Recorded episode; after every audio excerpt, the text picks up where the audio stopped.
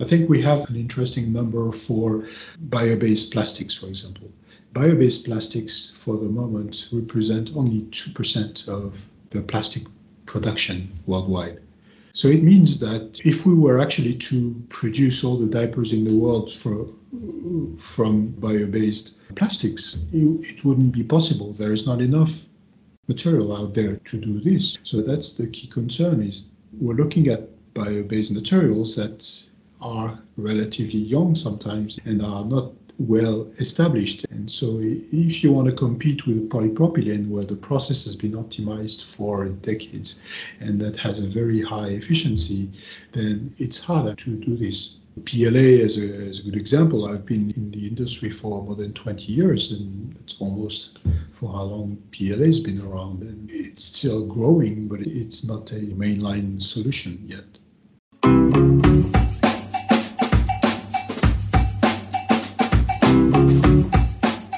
Phrases that gets thrown around in conversation around sustainability is circular economy or circularity. At a high level, this concept is based on three main principles eliminating waste and pollution, circulating products and materials at their highest level, and regenerating nature. And, according to the Ellen MacArthur Foundation, it is underpinned by a transition to renewable energy and materials it decouples economic activity from the consumption of finite resources, and it is good for businesses, people, and the planet. But what the concept of circularity looks like for the disposable hygiene industry isn't as clear. Of course, the industry is moving towards more sustainable products, but many producers and suppliers in the industry have different ideas of what that looks like. Add to that the differing expectations of outside forces like consumers, industry groups, regulatory bodies, and governments, and it can be a little confusing which direction or directions the hygiene industry should be moving in. Luckily, Bostik is here to help.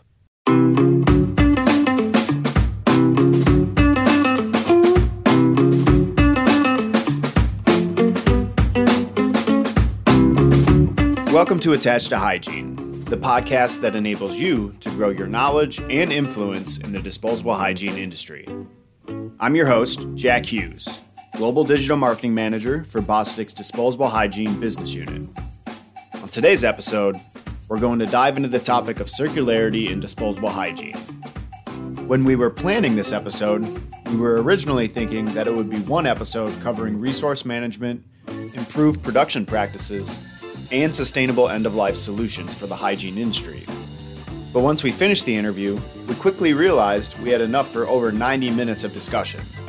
So, in order to not make the episode too long, we decided to split it into two. In part one, we'll cover the basic concepts of circularity, and then dive into resource management and touch a bit on improved production practices. Then, on our next episode, we'll dedicate the entire discussion to sustainable end of life solutions for the disposable hygiene industry. So, with that, we'll dive into the interview. Joining me today to wrap up our discussion on sustainability and disposable hygiene is, is Christophe Morel. Christophe, you're kind of our sustainability expert here in Bostik Disposable Hygiene. So, w- welcome back to the show. Thanks, Jack. I'm really glad to be back. It's been a while. Just wanted to interject to the idea that I'm a sustainability expert. So, I'm not a sustainability expert by training, I would say. I've been really digging around to really understand what's going on. And so I, you know, I think I've gathered a lot of background and experience so that I can be a uh, kind of a reference within the company, but I'm not an expert. Well, I would I would say you're our go-to guy. You're a go-to guy due to That's, your your knowledge works. and background. that works for me. Yeah, guy.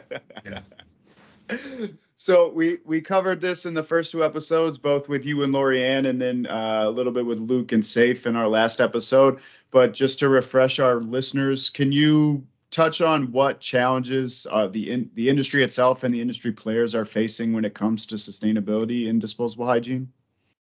So, I mean, the key challenge is if is when you start asking yourself, so is a let's take the example of a baby diaper. So, is a baby diaper a sustainable way to um, manage the early age of a baby. And the first thing you would think is yes, it is very sustainable in the way that it really brings a very good societal benefit to using a, a, disposable diaper.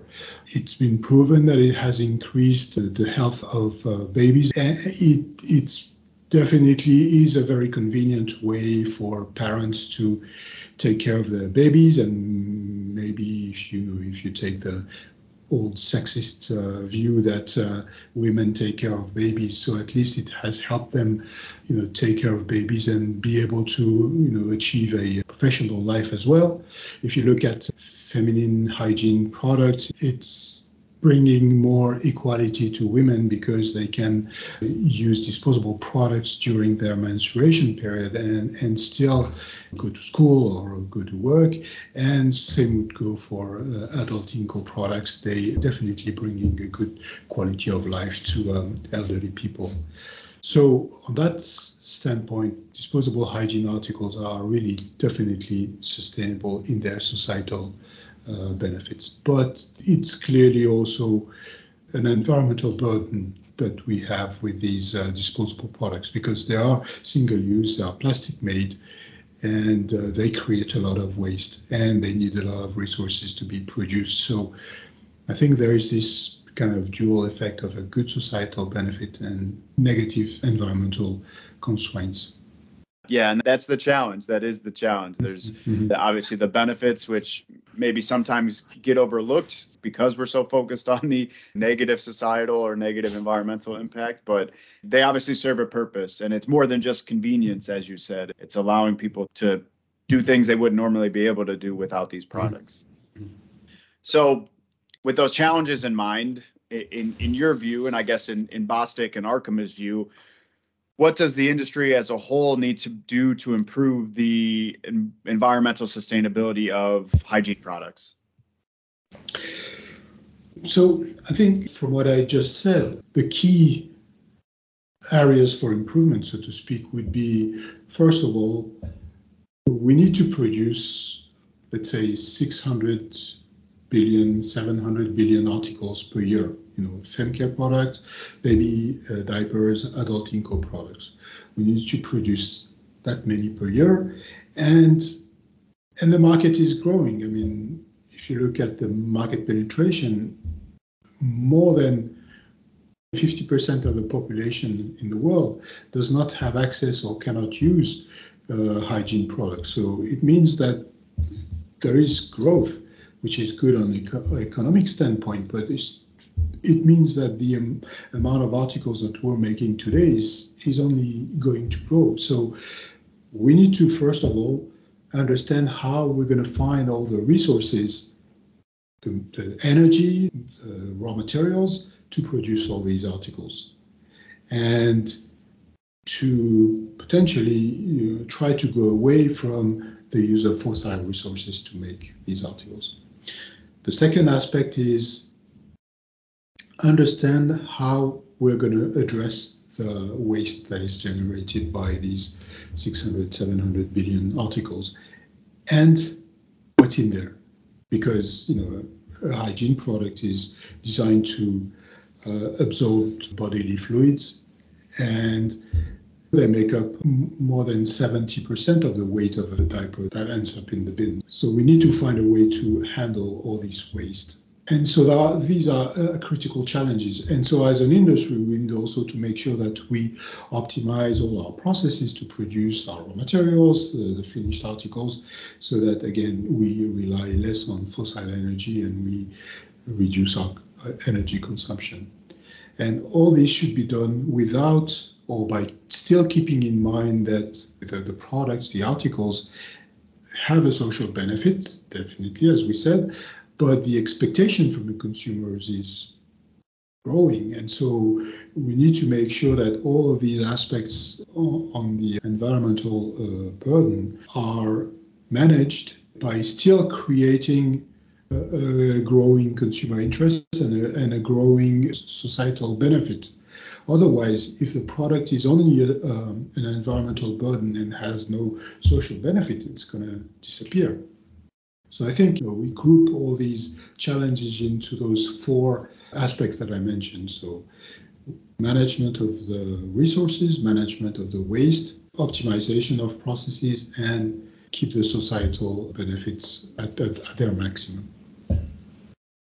And the thing that stuck out there is the industry itself wants to grow. It, it mm-hmm. needs to grow to deliver those societal benefits to places that don't have them. I mean, there's several markets or regions in the world that aren't saturated with products. And particularly when it comes to adult incontinence and feminine hygiene, that is a detriment to the people living there who suffer from incontinence or are dealing with incontinence, but you know, also women between the ages of eight and 50 who mm-hmm.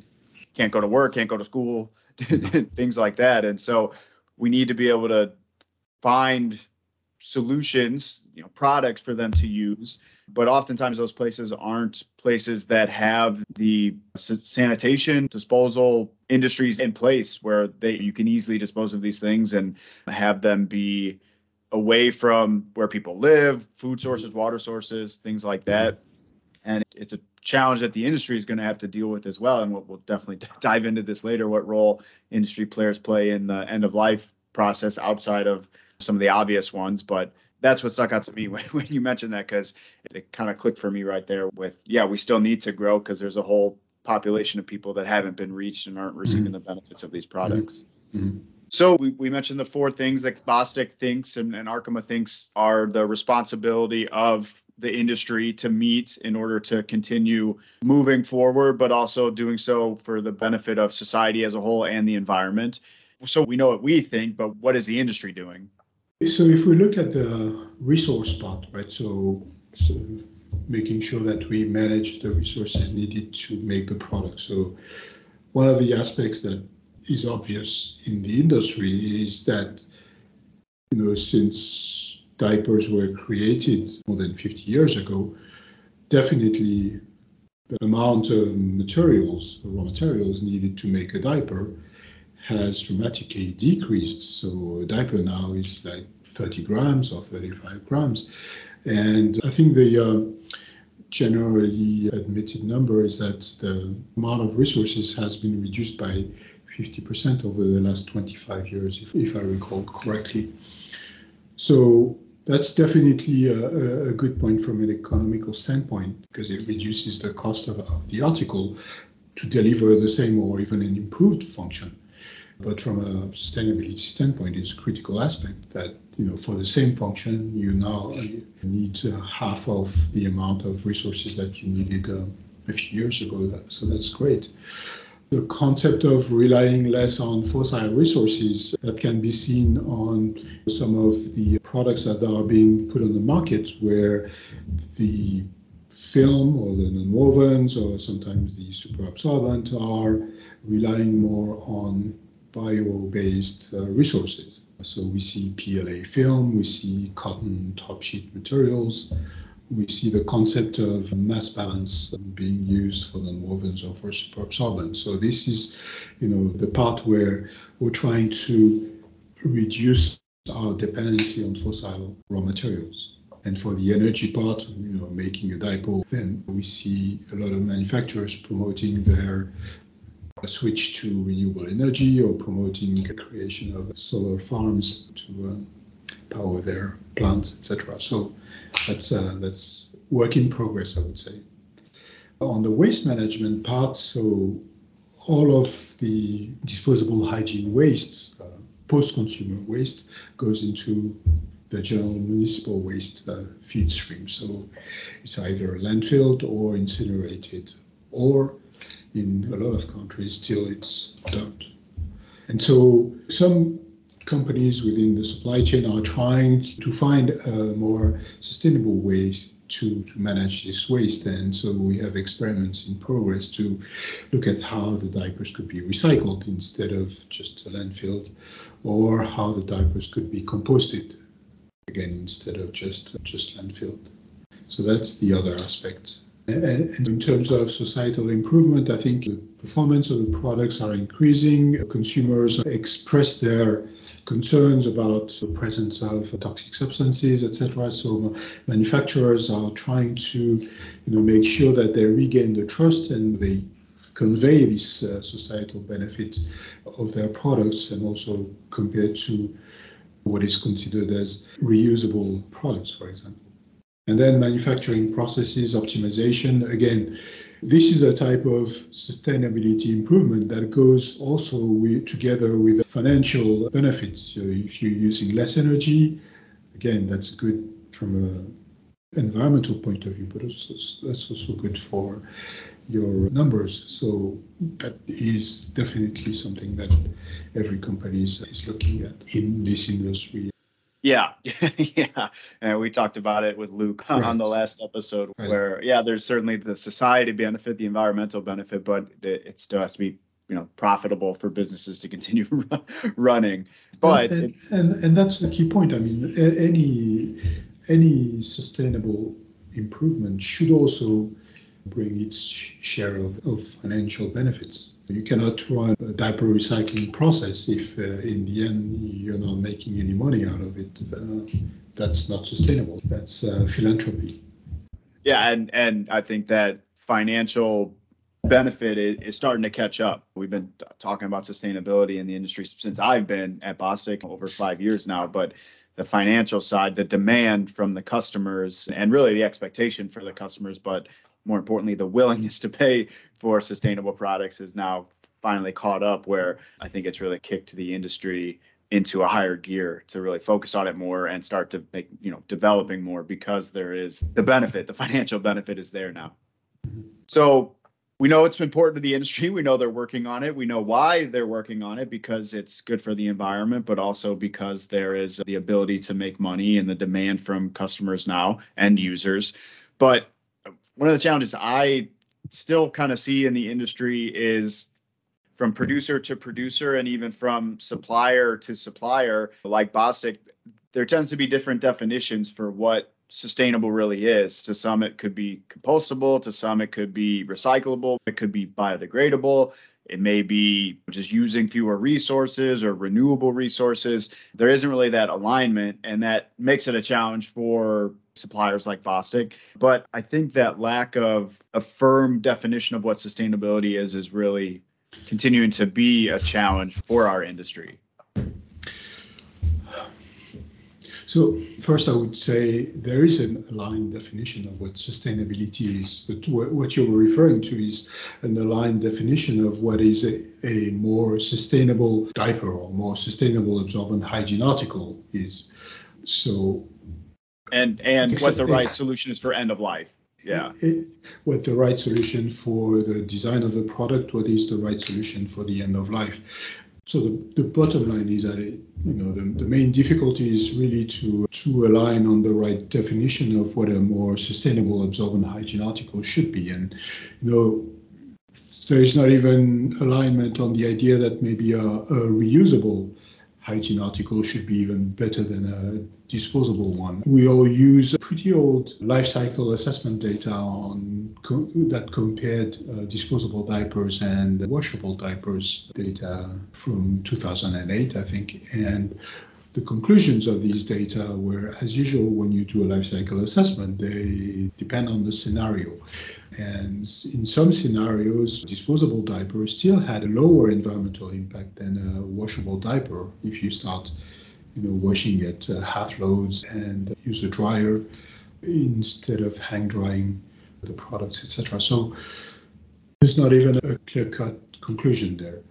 And so if we go back to disposable hygiene products, I don't think they can even be one single option to look at. All contributions uh, should be welcome to, again, reduce the amount of resources and energy needed to make the products, reduce the dependency on fossil resources, and understand and improve the end of life scenarios.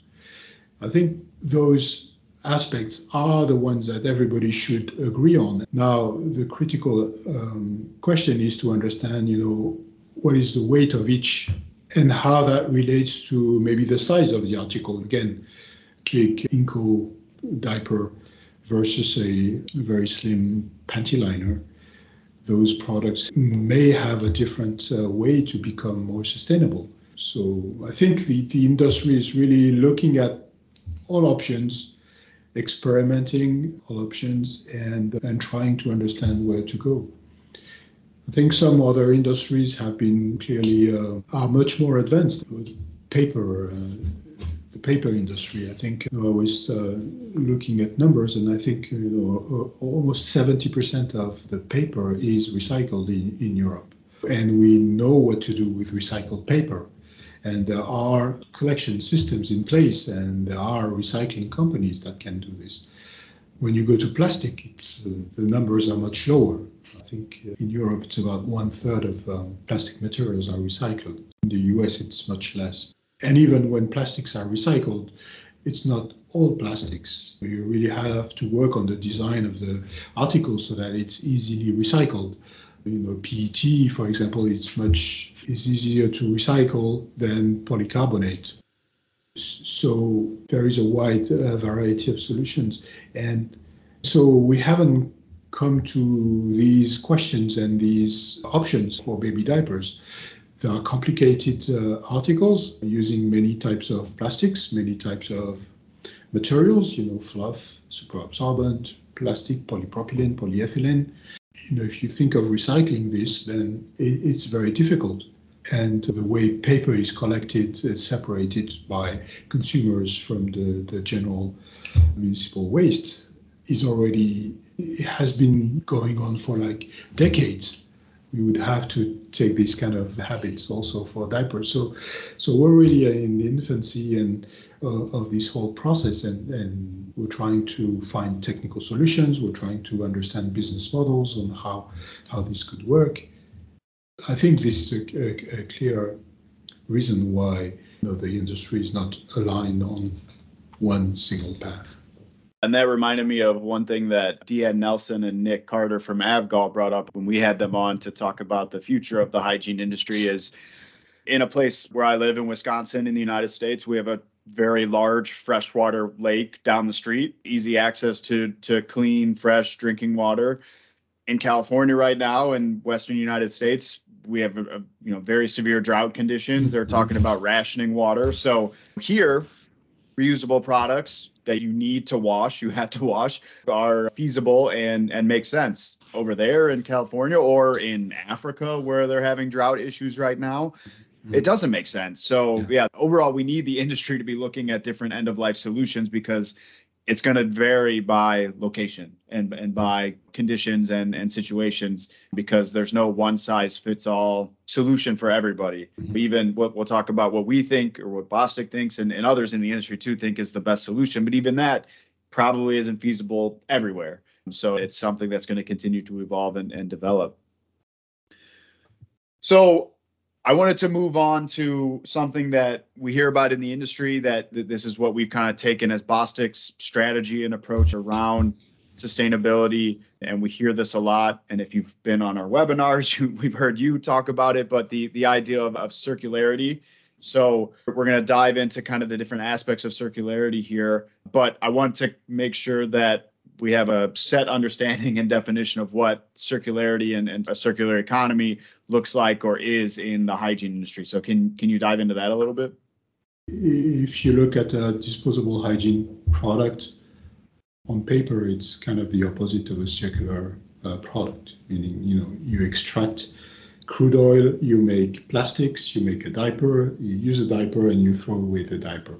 So that's a, a linear model. And so a circular model is really looking at, first of all, don't use so much crude oil. And second, instead of throwing the diaper away, find a way to re-inject all those raw materials that you extracted, all these products that you made back into the cycle. And I think the best way to look at it is to reason with the carbon. Carbon is the basic atom for most of our organic materials. So if you look at the principle of a circular model, is all about keeping the carbon on Earth. And so carbon comes from crude oil, coal, gas, right? So the first thing we need to do is find a way to let, use less of the coal, crude oil, and gas for our carbon and use more of the recycled carbon from plastics from other materials or bio-based carbon coming from plants, renewable carbon. Okay, and the second aspect is throughout the cycle of the, making the raw materials, making the products, designing the products, find ways to keep the carbon or reduce the amount of carbon used, reduce the amount of energy used to produce the material, and maybe redesign the product so that it uses less carbon. And finally, at the end of life, typically all the carbon that we have in our products actually goes in the atmosphere as CO2. So the key principle at the end of life is to keep that carbon from going in the atmosphere and put it back into the cycle, either through recycling or actually recycling is the only real uh, option to put it back into the, the, the cycle.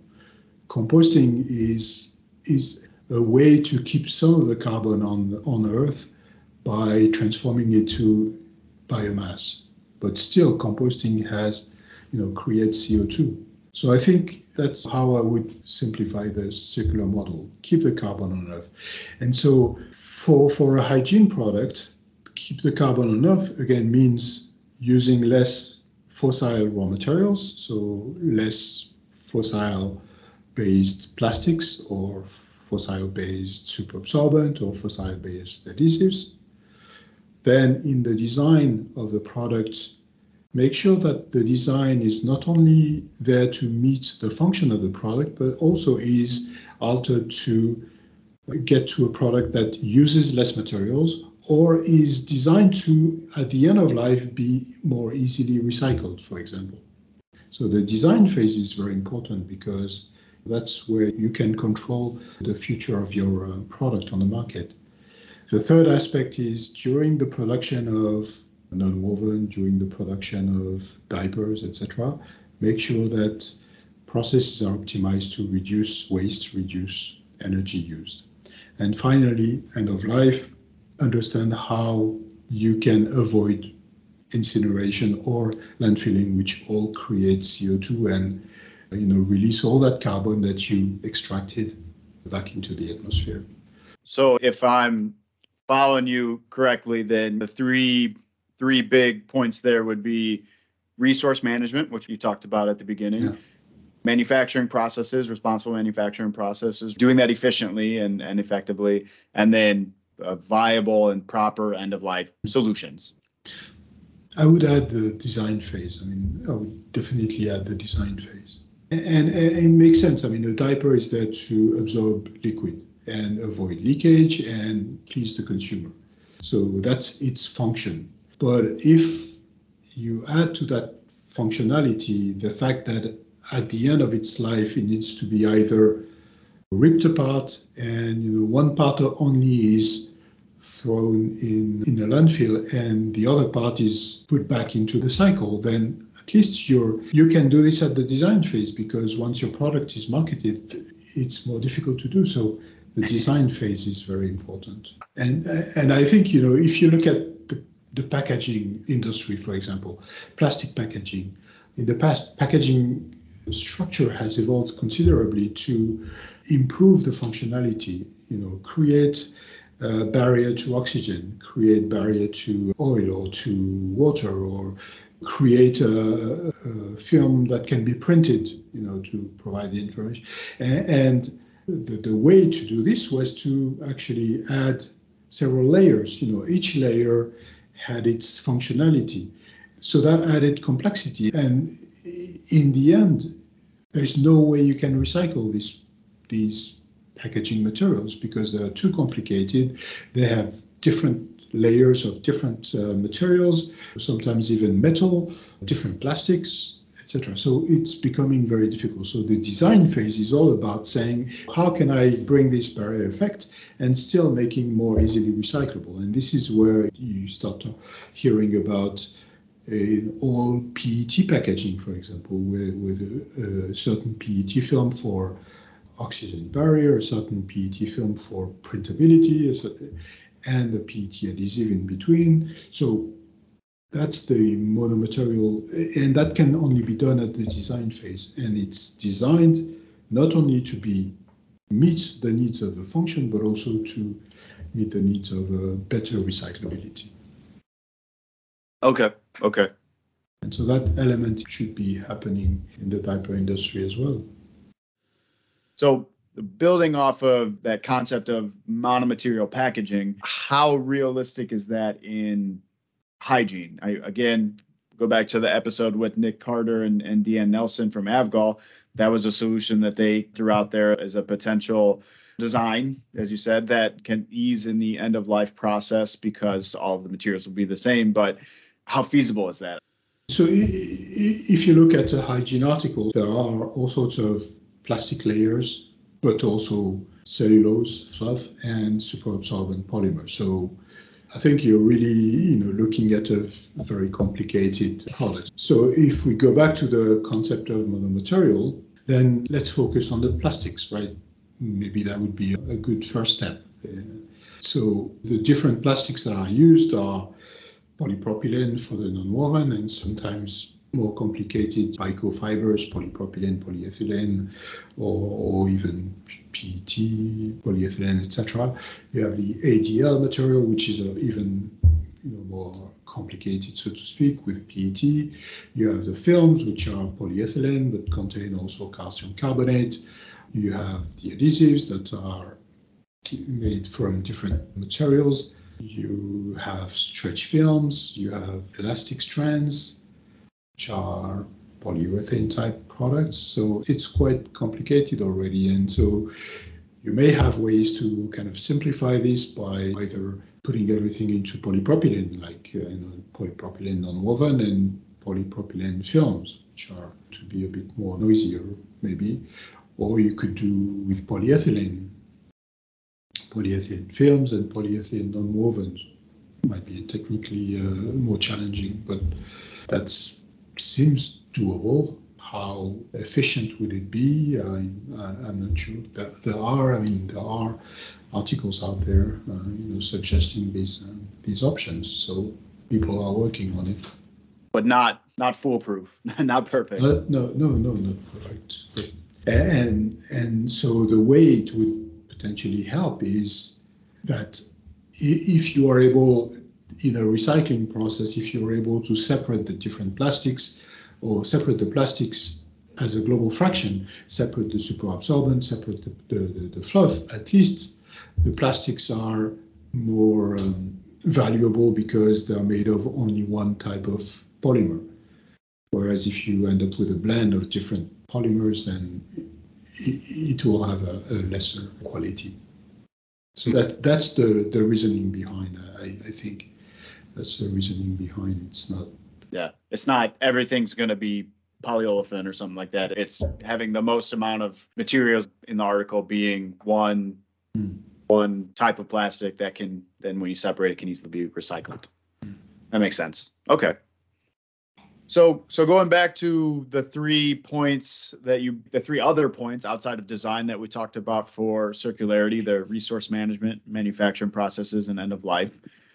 One of the solutions within resource management that you've, you've talked about and mentioned a few times are, are biosourced or renewable materials. And I think many of us would agree that this isn't a perfect solution, but it does you know decrease the the industry's reliance on fossil fuels and and other resources. So it is a good solution. So if the industry or manufacturers are going this route the aim i guess would be to make as much of the product as renewable as possible so how can they do this yeah so some of them are already doing a little bit of it through launching of niche products that contain uh, biosourced raw materials, and some are even claiming the bio the renewable content in their products. How are they doing this? They're moving to what is called plant-based chemistry. So uh, one aspect is again to move to plant-based chemistry through the use of uh, polymers or ingredients that are actually extracted from plants or polymerized uh, by plants or extracted from plants and polymerized. Uh, you know, a good example of product that is being used in our industry is PLA, polylactic acid, you know, made from lactic acid, which is derived from glucose and starch from corn, right? So it's plant-based material that is then polymerized to give a polymer. Another example is what is called BioPE. BioPE is a polyethylene made from ethylene, which is actually derived from ethanol, which comes from sugarcane. So it's also a bio-based material and a bio-based material that we in the industry know very well because it's actually polyethylene, similar to regular polyethylene that we've been using for decades. And there are other products out there, you know, ingredients that we also can use in our formulation of adhesives and that we could talk at length about the launch of our new products, but that's not the purpose of, of today. There are also interesting uh, products. There was an announcement recently, polymers called PHA, polyhydroxyalkanoates, were considered to actually produce nonwovens. And so those polyhydroxyalkanoates are very interesting. They are actually polymerized by through an, enzy- uh, through an enzymatic reaction by bacteria. So you're not extracting a monomer, you're extracting the, the polymer actually. So that's very interesting. And they have very good, interesting properties. They are bio based and they're actually biodegradable even in marine environments. So that's that's a, a, a, very interesting aspect for the end of life as well. So that's one way to look at it. Look for ingredients that are bio-based derived from, from plants. So there are two concerns with this type of approach. The first concern is that I would say not every bio-based material is actually better for the environment because most of the time we're looking at the environmental footprint as only the carbon footprint, right? So the CO2 emissions that are either generated or not generated by using a plant-based material. And, and what you would expect is that if you use a plant-based material, since the plant before being converted has absorbed CO2, then you would expect the plant-based material to be better for the environment because it it's associated with lower emissions uh, than a, an oil-based equivalent. But environmental impact is not only the CO2 emissions, it's also the amount of water that's being used, the amount of land that is being used to produce the material, and all sorts of chemicals, etc. So in the end, you could end up with a, a bio-based material that uses so much water to be produced that it has a much bigger environmental impact altogether than a, a synthetic equivalent. I mean, in the textile industry, it's a struggle between cotton and polyester. You know, polyester is a synthetic material made from crude oil, and cotton is a natural fiber. But cotton uses a lot of pesticides, uses a lot of water to be grown, and so in the end, it's not clear which one has the lowest environmental impact. And so we have to be careful when we look at our raw materials for, for, for hygiene. The second aspect that is critical is that I think we have an interesting number for bio-based plastics, for example. Bio-based plastics, for the moment, represent only 2% of the plastic production worldwide. So it means that if we were actually to produce all the diapers in the world for, from bio-based plastics, it wouldn't be possible. There is not enough material out there to do this. So that's the that's the key concern is you know we're looking at bio-based materials that are relatively young sometimes and are not well established and and so if you want to compete with polypropylene where the process has been optimized for decades and that has a very high efficiency then it's hard to do this PLA as a, as a good example. I've been in the in the industry for more than 20 years, and it's almost for how long PLA has been around, and it's still growing, but it's not a mainline solution yet. And, and so one of the options that's being offered to the industry to overcome this kind of scarcity issue uh, of the bio-based materials is the mass balance concept. So mass balance is, is a general concept, but in this case, the mass balance concept is, all, is about injecting, so to speak, a small amount of bio-based monomers, bio-based raw materials into the petroleum-based, oil-based resources. So what you end up with is, in the end, a, a bio-based material with a very low percentage of bio-based content. But through what is called a mass balance certification process, what you can do is allocate this small percentage of uh, bio-based material to a certain amount of your production and claim that this production is 100% or 50% bio-based attributed content through this mass balance certification. So you can use and sell the value of using your bio-based monomers initially. And so this is typically what's happening with the electricity that you purchase from your local uh, supplier. If you want to be responsible and state to your electricity supplier that you want a contract with 100% of renewable energy, for example, they can give you that. I mean, they can sell you that. But if you live next to a coal-powered plant, the electrons that you know feed your home are still going to come from that coal power plant. But through your willingness to pay a little bit more to get uh, a contract that stipulates that you have 100% of renewable energy, you help your electricity supplier to create a new wind farm or to create a new solar farm uh, and to add renewable electricity to their overall production. So financially, you are helping them. They're giving you your contract. So it's a certificate to say you have 100% of renewable energy, but technically you don't. So it's certified. It's exactly the same situation with a mass balance certification in the um, in our industry. By paying an extra amount of money for a certified material, you allow your supplier to actually use more and more of the renewable raw materials that they use to a, a point in the future. That is the hope. They will be able to use sizable amounts and you can have actual renewable products in your hands.